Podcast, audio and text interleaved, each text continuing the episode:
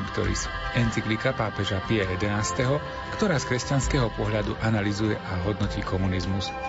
To je dokument, ktorý si čítame a komentujeme v rámci relácie Výber z pápežských encyklík. Vítame vás pri jej počúvaní a pozývame vás k zamysleniam sa nad textom tejto encykliky. Reláciu aj dnes pripravujú Miroslav Kolbašský, ktorý načítal text encykliky, Anton Fabián, autor komentáru k textom a technicky reláciu pripravili Jaroslav Fabián a Martin Ďurčo.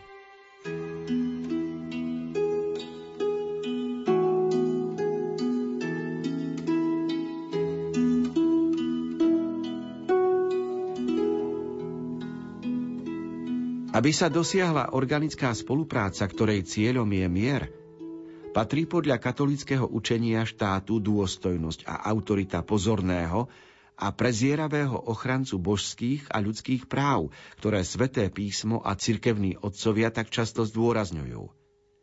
Nie je pravda, že v občianskej spoločnosti majú všetci rovnaké práva a že niet zákonitej nadriadenosti a podriadenosti.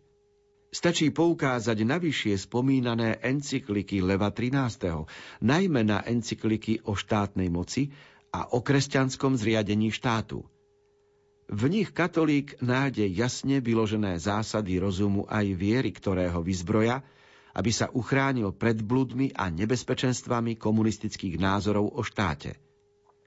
Olúpenie o práva a zotročenie človeka, popieranie pravého a nadzemského pôvodu štátu a štátnej moci, hrozné zneužívanie verejnej moci v službách kolektivistického terorizmu sú ostrým protikladom toho, čo vyžaduje prirodzená morálka a stvoriteľová vôľa. Aj človek, aj spoločnosť majú pôvod v stvoriteľovi a od neho sú navzájom na seba odkázaní. Preto ani jeden, ani druhý sa nesmie vyhýbať vzájomným povinnostiam, ani si navzájom upierať alebo obmedzovať práva. Stvoriteľ sám usporiadal tento vzájomný vzťah v jeho základoch a je nespravodlivou nadutosťou, keď si komunizmus osobuje právo na miesto Božieho zákona, založeného na nemeniteľných zásadách pravdy a lásky, nanúcovať politický program strany, ktorý je dielom ľudskej ľubovôle a je presiaknutý nenávisťou.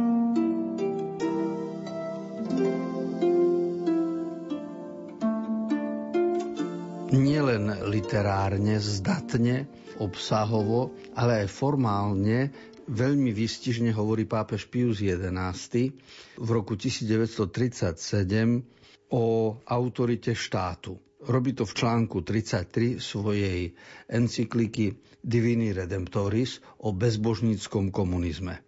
A vychádza zo skutočnosti, že marxizmus, leninizmus prinesli do nášho sveta takú teóriu, že všetko je iba materiálne a ak je všetko materiálne a nie Boha, tak to znamená, že aj štát a moc vznikla voľbami, čiže ľudia sa dohodli, koho postavia na čelo a teda aj úrad kráľa, úrad cisára, úrad prezidenta, to všetko je iba otázkou ľudskej vôle. Pápež hovorí, je to otázka ľudskej ľubovôle a nenávisti. To sú dve skutočnosti, na ktorých postavil komunizmus, socializmus a marxizmus svoju teóriu o tom, ako vznikla autorita v štáte. Že to vymysleli ľudia a založili to na svojej ľubovôli, lebo chceli nad inými vládnuť a preto prilepili k svojej autorite napríklad kráľa aj to, že je božského pôvodu a postavili to na nenávisti, aby mohli druhých ovládať. A teraz skutočné zamýšľanie a plus kresťanský pohľad na veci ukazuje, že tu máme dočinenia vo vývoji s Božím zámerom, s Božím projektom. A ten Boží projekt je vystihnutý v Evaníliu, keď na začiatku Ján píše, na počiatku bolo slovo, to slovo bolo u Boha a Boh bolo to slovo. Namiesto slova slovo, dajme slovo projekt, zámer. A vznikne nám veta. Na začiatku bol projekt, na začiatku bol plán. A ten plán bol Boh. A ten projekt Boh bol dobrý a krásny a múdry. A v rámci tohto projektu Božieho je aj to, aby spoločnosť bola usporiadaná. Ak teda niekto má autoritu v spoločnosti, majú mať preto, aby slúžil ostatným. Čiže ten projekt Boží, stvoriteľský, vidí autoritu v službe človeka. To je druhá vec, že človek to pokazil a že autorita kráľa, cisára, prezidenta, predsedu vlády je dnes skorumpovaná. To je už krok, ktorý urobil človek k tomu projektu, k tomu slovu, ktoré nad svetom vyslovil Boh. Ale my, ako kresťania, stále musíme rozmýšľať aj o tom, aký zámer mal stvoriteľ s našim svetom a teda čo bol projekt Boží. A preto sa správne hovorí a učí a modlíme sa napríklad za autoritu predsedu vlády, za autoritu prezidenta, za autoritu kráľa alebo cisára a kľudne k tej autorite môžeme prilepiť, že je z Božej vôle. Lebo treba rozumieť, ako je z Božej vôle. Bohužiaľ, komunisti, marxisti si nedali tú námahu, aby pochopili ducha Evanielia.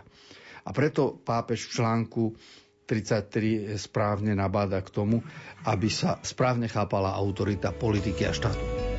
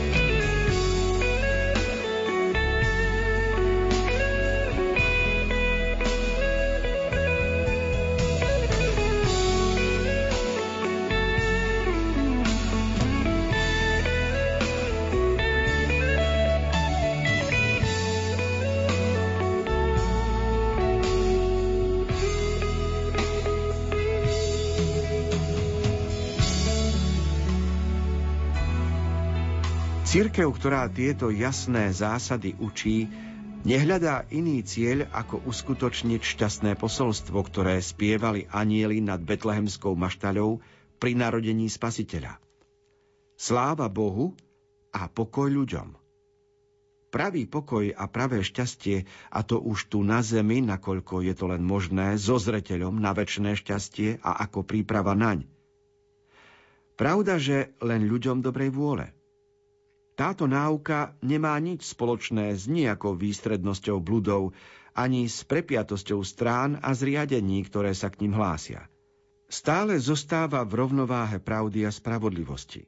Túto rovnováhu hlása v teórii, uskutočňuje ju a podporuje v praxi, uvádzajúc do súladu práva a povinnosti jedných s právami a povinnosťami druhých – autoritu a slobodu, dôstojnosť jednotlivcov a dôstojnosť štátu, ľudskú osobnosť podriadených a Božiu autoritu nadriadených. A tak spája náležitú poddanosť a usporiadanú lásku k sebe, k rodine a k vlasti, s láskou k iným rodinám a iným národom na základe lásky k Bohu, ktorý je Otcom všetkých, prvopočiatkom a posledným cieľom. Cirkevná náuka neoddeluje oprávnenú starostlivosť o pozemské dobrá od starostlivosti o väčšné dobrá. Podriaduje síce pozemské hodnoty väčšným hodnotám podľa slov svojho božského zakladateľa. Hľadajte teda najprv Božie kráľovstvo a jeho spravodlivosť a toto všetko dostanete navyše. Ale je ďaleko od toho, aby si nevšímala ľudské veci a aby prekážala kultúrnemu a hospodárskemu pokroku. Naopak, podporuje ho a napomáha čo najrozumnejšie a čo najúčinnejšie. Takto aj v hospodársko-sociálnej oblasti cirkev jasne stanovila, hoci nikdy neprišla s konkrétnym hospodárskym systémom, lebo to nie je jej poslaním, body a smernice, ktoré bezpečne vedú k šťastnému pokroku spoločnosti, aj keď sú to len všeobecné smernice, ktoré vyžadujú konkrétne prispôsobenie podľa rozličných časových a miestnych podmienok rôznych národov.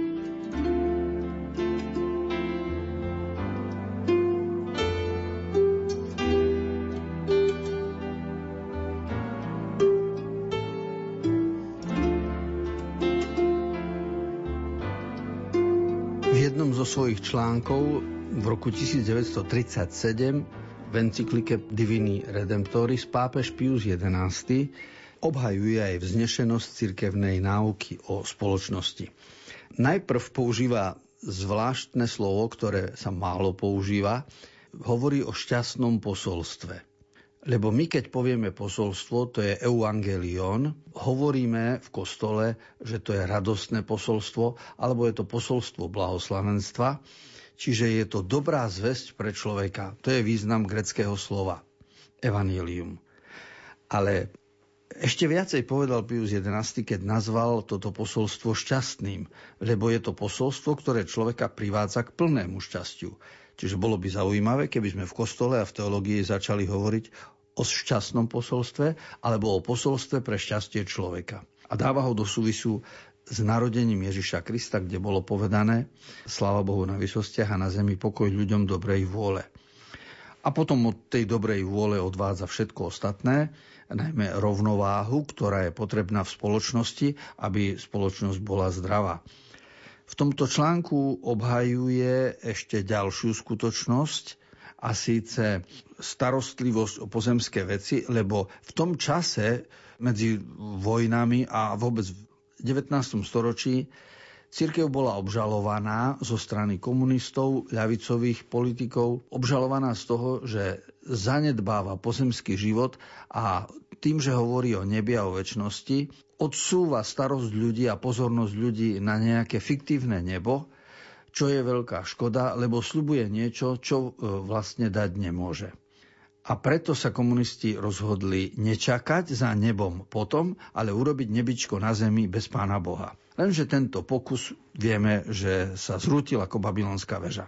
A tak teda pápež obhajuje cirkevnú náuku, ktorá neodsúva pozornosť človeka na niečo, čo bude po smrti, ale učí ho, ako má aktuálne žiť, rozmýšľať v štýle Ježišovom, tak, aby charakteristické pre neho bolo postoj lásky, služby a obetavosti.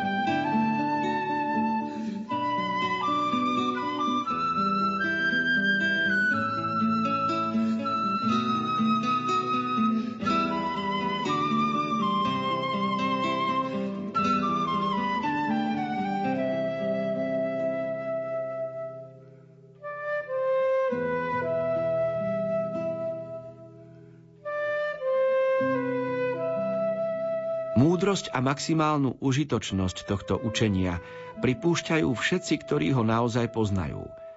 Skúsení a zodpovední štátnici môžu potvrdiť, že keď spoznali rozličné sociálne systémy, nenašli nič rozumnejšie ako princípy vyložené v encyklikách Rerum Novarum a Quadragesimo Anno. Aj v nekatolických, ba dokonca nekresťanských krajinách sa uznáva, aké prospešné sú pre ľudskú spoločnosť zásady sociálneho učenia církvy.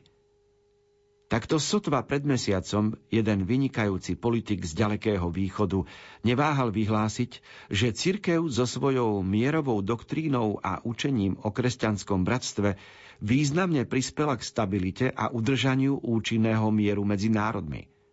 Dokonca aj niektorí komunisti, ako vieme, zo spolahlivých správ, ktoré dostávame zo všetkých strán od nášho centra kresťanského sveta, ktorí nie sú celkom predpojatí, ak sa im vysvetlí sociálna náuka cirkvy, uznávajú jej prednosť pred učením svojich vodcov a učiteľov.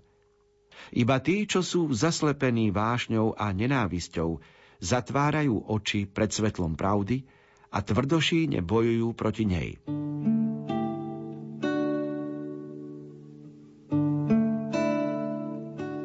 My, ktorí sme absolvovali školský systém socialistický, pamätáme sa na predmet marxizmus, leninizmus, politická ekonomia, na vojne politické školenie mužstva a tak ďalej. A stále sme sa učili o triednom boji. Čiže nás vychovali k tomu, aby sme nenávideli. No a táto výchova sa svojím spôsobom odrazila v spoločnosti, lebo korupcia, ktorú dnes prežívame, je dôkazom amorálneho liberalizmu, v ktorom sa nachádzame.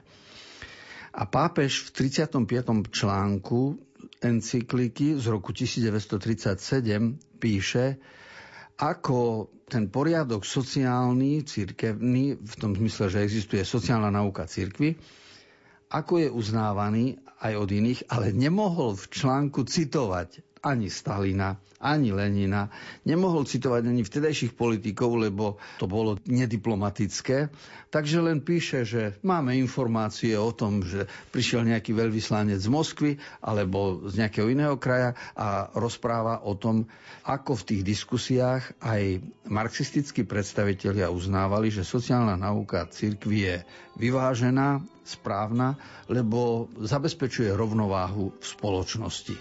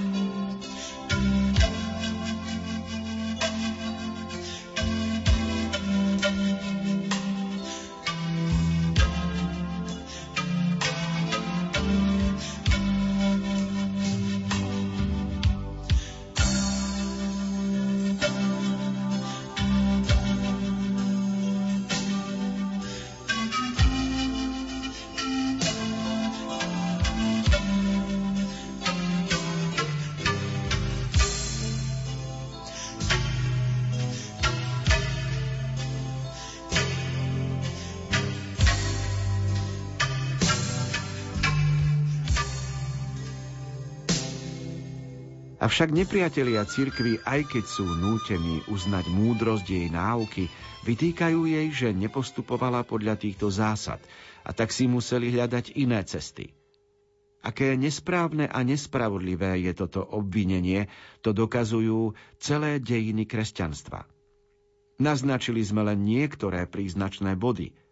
Kresťanstvo prvé hlásalo, a to takým spôsobom a tak presvedčivo, ako to nevedeli predošlé veky. Pravé a všeobecné bratstvo všetkých ľudí bez rozdielu postavenia a pôvodu.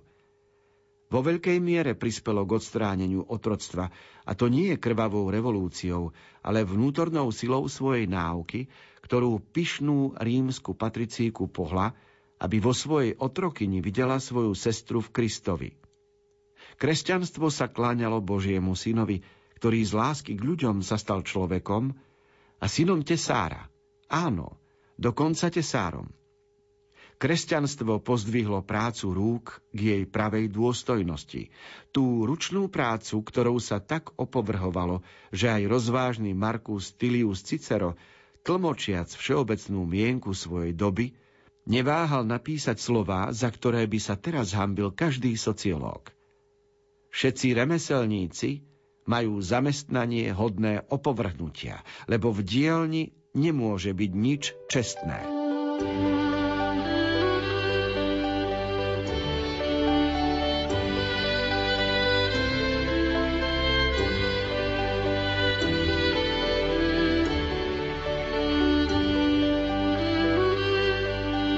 Obžaloba cirkvy v roku 1937 niekedy bola odôvodnená najmä preto, že to boli roky, kedy cirkev ešte vlastnila veľké majetky.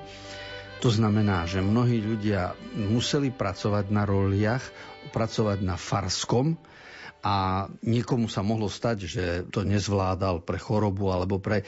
a dostal sa do konfliktu s miestnym farárom. A teda vyvolávalo to potom aj pochybnosti vo viere. Jednoducho církev bola na strane mocných, feudálov a konzervatívnych. No a tak sa aj stalo, že marxisti a komunisti, keď e, bojovali proti mocným a majiteľom majetku revolúciou, do jedného vreca dali kapitalistov s cirkvou. Revolúcia sa im zdala ako riešenie. Lenže revolúcia plodí iba novú revolúciu a nikde sa nezastaví, lebo je založená na nenávisti. Pius XI. pápež v medzivojnovom období veľmi pekne ukázal, že existujú iné revolúcie, ktoré môžu priniesť zmenu spoločnosti a poukázal na to, ako kresťanstvo pomohlo zrušiť otroctvo vnútornou zmenou v človeku, čím nastala tichá revolúcia a premena v spoločnosti. Tak padla rímska ríša a prišli nové spoločnosti, nové kráľovstva, franské, germánske a tak ďalej. A tu je vidieť, že nemusí vždy byť riešenie v nenávisti a v krvavom konaní, ale že môže byť aj Ježišovo riešenie oprávnené.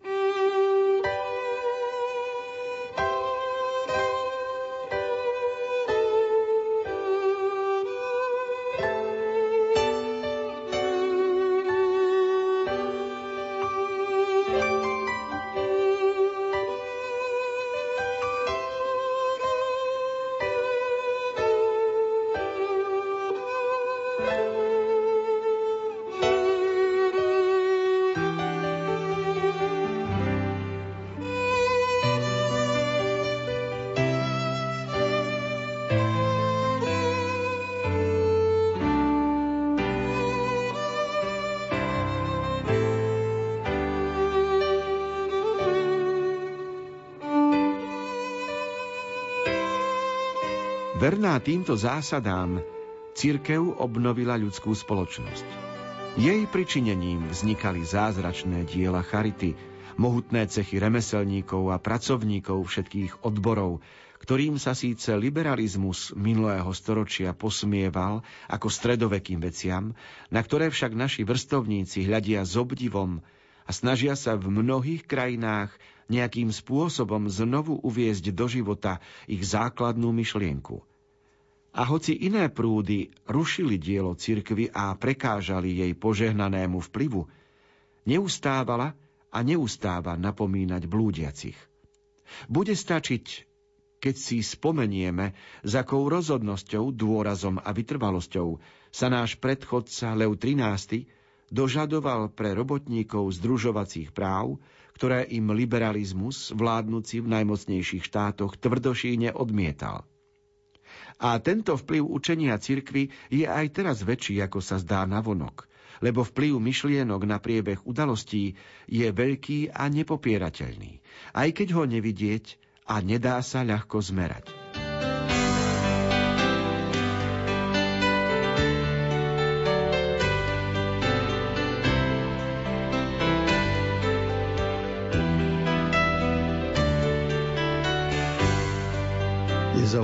Zaujímavé, ako Pius XI používa viac výraz amorálny liberalizmus a ani tak nepoužíva výraz socializmus alebo kapitalizmus, hoci v encyklike Quadragesimo Anno to jasne rozlišuje. Ale obhajuje postavenie cirkvy najmä preto, lebo vidí, že zásluhou cirkvy sa stalo na konci 19. storočia realizovanie práva združovať sa, čiže vytváranie odborov a neskôr aj vytváranie kresťanských odborov. To znamená, že hoci církev bola zaraďovaná medzi mocných a bohatých na jednej strane, na druhej strane bola to církev, ktorá sa pomaly pridávala na stranu robotníkov, ak sa to tak dá povedať. Lebo v dejin je jasné, že okolo roku 1900 církev robotníkov stratila. Nie teoreticky, ale prakticky, kým sa tieto myšlienky, o ktorých dnes hovoríme, dostali do hlav a do povedomia biskupov, kňazov, tak veľa rokov prešlo. Ale dnes vidíme, že keď rozmýšľame o evaníliu a o poslaní cirkvy, že naozaj je na strane človeka a pomohla vytvárať robotnícke zväzy, ktoré potom priniesli aj zmeny v spoločnosti.